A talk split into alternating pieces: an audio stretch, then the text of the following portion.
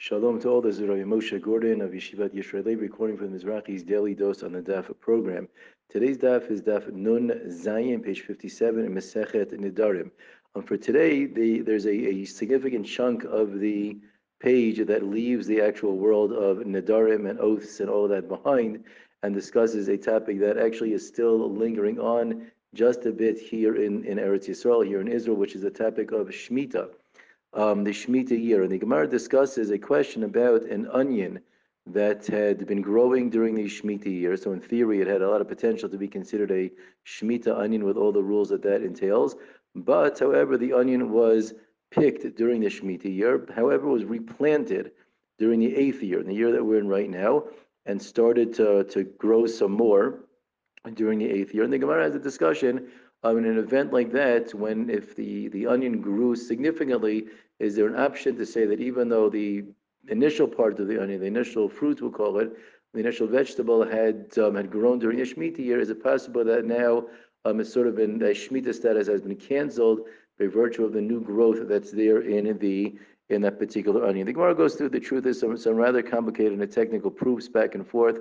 I mean, we're not going to discuss those details. We will note though um, that that idea is actually extremely relevant um, to to literally you know current events, the calendar year where we're up to right now in the Jewish calendar. You see, had the onion um, or any other vegetable not been picked during the Shemitah year and then replanted during the eighth, but had the onion or whatever the vegetable might have been remained in the ground, started to grow during Shemitah, but was also growing during the eighth year.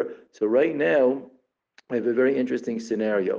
Um, if the onion discussing our onion case. Had the onion not yet been been picked, but it reached the point of the holiday of Hanukkah, which we're currently celebrating right now.